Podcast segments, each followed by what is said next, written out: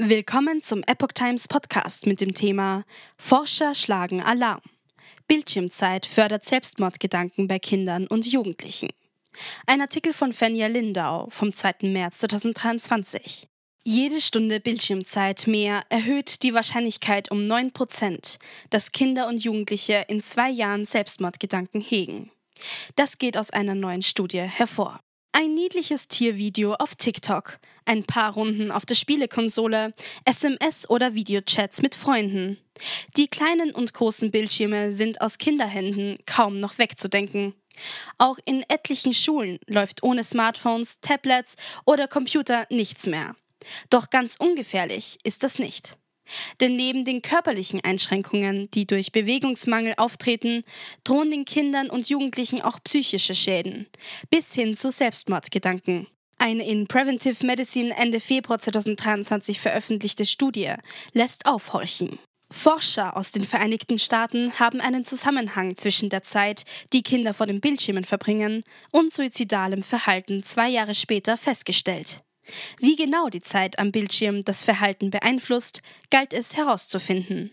Zu den Modalitäten gehörten das Ansehen und Streamen von TV-Sendungen, Filmen und Videos, das Spielen von Videospielen, SMS, Videochats und Social Media. Im Rahmen einer Baseline-Studie 2016 bis 2018 berechneten die Forscher anhand der von 9 bis 10-jährigen Kindern angegebenen Zeiten einen wöchentlichen Durchschnittswert. In der Folgestudie 2018 bis 2020 wurde das Verhalten der 11- bis 14-Jährigen erneut überprüft. Ob ein suizidales Verhalten vorliegt, wurde anhand eines computergestützten Programmes bewertet. Dies war dann der Fall, wenn Teilnehmer über passive, allgemeine oder konkrete Suizidgedanken oder Selbstmordversuche berichteten. Genauer gesagt gab es folgende Kategorien. Gegenwärtige passive Suizidgedanken, unspezifische aktive Suizidgedanken, aktive Suizidgedanken mit einem Plan, aktive Suizidgedanken mit einer Methode, aktive Suizidgedanken mit Absicht, vorbereitende Maßnahmen zum Suizid, einen kürzlichen Selbstmordversuch oder einen abgebrochenen Selbstmordversuch. Durchschnittlich vier Stunden täglich am Bildschirm. Zu Beginn der Studie berichteten die 9- bis 11-jährigen Teilnehmer, dass sie durchschnittlich vier Stunden am Tag am Bildschirm verbrachten.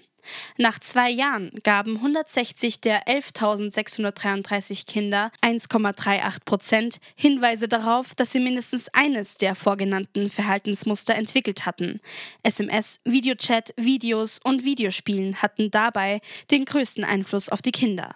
Die Forscher sind sich einig, dass die Bildschirmzeit als potenzieller Risikofaktor für suizidales Verhalten bei Jugendlichen bewertet werden muss. Erst recht in Anbetracht der Corona-Pandemie, in der die Kinder noch mehr Zeit vor dem Bildschirm verbracht haben und ein erhöhtes suizidales Verhalten aufgetreten ist. Nicht untersucht wurden in der Studie die körperliche Aktivität der Kinder, soziale Kontakte und Unterstützung sowie andere Gesundheitszustände. Weiterhin sei eine Datenverzerrung möglich, da die Kinder nicht untersucht, sondern nur befragt wurden. Zudem wurde die zweite Studie nach zwei Jahren in einem relativ kurzen Abstand zur ersten verfasst. Die Rate der suizidalen Verhaltensweisen würden in der Adoleszenz im Alter zunehmen, heißt es von den Wissenschaftlern. Aus diesem Grund sollen weitere Studien folgen. Die Autoren der Studie erachten es als dringend notwendig, die heutigen Kinder und Jugendlichen in Bezug auf die Bildschirmbenutzung anzuleiten. Wenn Jugendliche auf suizidales Verhalten untersucht werden, sollte hinterfragt werden, wie viel Zeit sie am Bildschirm verbringen. Anzahl der Selbstmordversuche in Deutschland verdreifacht. Wie Zahlen aus Deutschland zeigen, hat sich die Rate der Selbstmordversuche im zweiten Lockdown im Vergleich zu 2017 bis 2019 25 bis 37 Fälle pro Jahr bei Kindern und Jugendlichen fast verdreifacht. Im ersten Lockdown gab es noch eine positive Aussicht, ein Ende schien in Sicht zu sein, erklärte der Kinderintensivmediziner Christian Donner-Schwake gegenüber dem Ärzteblatt. 2020 wurden 16 Fälle bei Mädchen und 6 bei Jungen, insgesamt also 22, gemeldet. Im zweiten Lockdown konnte jedoch von einer positiven Aussicht keine Rede mehr sein, was sich in der Anzahl von 93 Suizidversuchen widerspiegelt. Zwei der Jugendlichen sind laut Ärzteblatt später verstorben. In den meisten Fällen der Selbstmordversuche hätten Medikamente eine Rolle gespielt.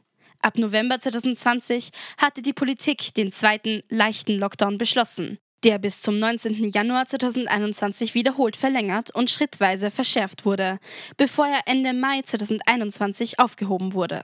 Dona Schwake sieht als Ursache der Suizidversuche neben Ängsten, Angehörige anzustecken, auch Ängste vor sozialen Nöten. Obwohl Kinder und Jugendliche während der weltweiten Corona-Pandemie lediglich ein sehr geringes Risiko für eine schwere Covid-Erkrankung hatten, mussten sie ihre sozialen Kontakte minimieren. Das geht aus einer im Juli 2022 veröffentlichten Studie zur pädiatrischen Intensivaufnahme von Jugendlichen nach Suizidversuchen von 12 bis 18-Jährigen hervor, an der Dona Schwake mitgewirkt hat. Im Laufe der Pandemie in Deutschland haben schwere Suizidversuche, die intensivmedizinisch behandelt werden müssen, stark zugenommen, schreiben die Autoren. Begrenzte soziale Kontakte, Einsamkeit und Unsicherheit gegenüber der Zukunft gehörten zu den Corona-bedingten Stressoren, die das psychische Wohlbefinden, insbesondere bei Jugendlichen, beeinträchtigen können. Laut Statischem Bundesamt haben sich im Jahr 2021 insgesamt 27 Kinder unter 15 Jahren das Leben genommen, davon 12 Jungen und 15 Mädchen. In der Altersgruppe der 15- bis 19-Jährigen waren es insgesamt 162 Jugendliche, 118 männlich und 44 weiblich. Die Zahl der Versuche dürfte in beiden Gruppen ungleich höher liegen. Orientierung bietet die 36912-Faustregel. Wer seinen Kindern Zugang zu Handys, Spielkonsolen oder anderen digitalen Geräten ermöglicht, sollte bedenken, dass dies zunächst auf Kosten des direkten Austauschs zwischen Eltern und Kind geht, warnt Jana Pötsch-Bischofberger, Ärztin für Kinder- und Jugendmedizin. Übermäßig konsumiert reduziert sich beispielsweise der Wortschatz, mit dem sich Eltern und Kinder über den Tag verständigen. Das habe zum einen Nachteile auf die sprachliche Entwicklung der Kinder. Andererseits seien Kinder, die viel Zeit vor dem Bildschirm verbringen, zudem gereizter und launenhafter. Wenn ich immer nur einen Button drücken muss, um zu bekommen, was ich will, erlebe ich im Umgang mit den eigenen Wünschen keine Grenzen oder auch mal Enttäuschungen, erklärt die Ärztin. Konzentrationsstörungen in der Schule, motorische Verzögerung durch Bewegungsmangel, Schlafstörung, Übergewicht, ungesundes Essverhalten, chronische Kopf-, Nacken- und Rückenschmerzen, all das können Folgen von übermäßiger Mediennutzung sein. Bei Jugendlichen sehen die Ärzte besorgt eine Zunahme depressiver Verstimmungen und Angststörungen. Den Eltern wird geraten, die Zeit einzuschränken, die Kinder vor dem Bildschirm verbringen. Eine gute Orientierungshilfe bietet die vom französischen Psychoanalytiker Serge Tisserand im Jahr 2008 entwickelte 36912-Regel. Bis zum dritten Lebensjahr empfehlen Psychologen, ganz auf den Bildschirm zu verzichten. Vor dem sechsten Lebensjahr sollte das Kind keine Spielkonsole besitzen, bis neun kein eigenes Smartphone und bis zwölf nicht unbeaufsichtigt mit Computer und Internet umgehen, so Pötsch Bischofberger. Für drei- bis fünfjährige hält sie eine Obergrenze am Bildschirm von einer halben Stunde am Tag ratsam. In der Altersgruppe fünf bis neun Jahre das Doppelte. Ab dem zehnten Lebensjahr rate ich den Eltern, ein Wochenlimit zu vereinbaren, um den selbstständigen Umgang mit Medien zu trainieren, erklärte die Kinderärztin.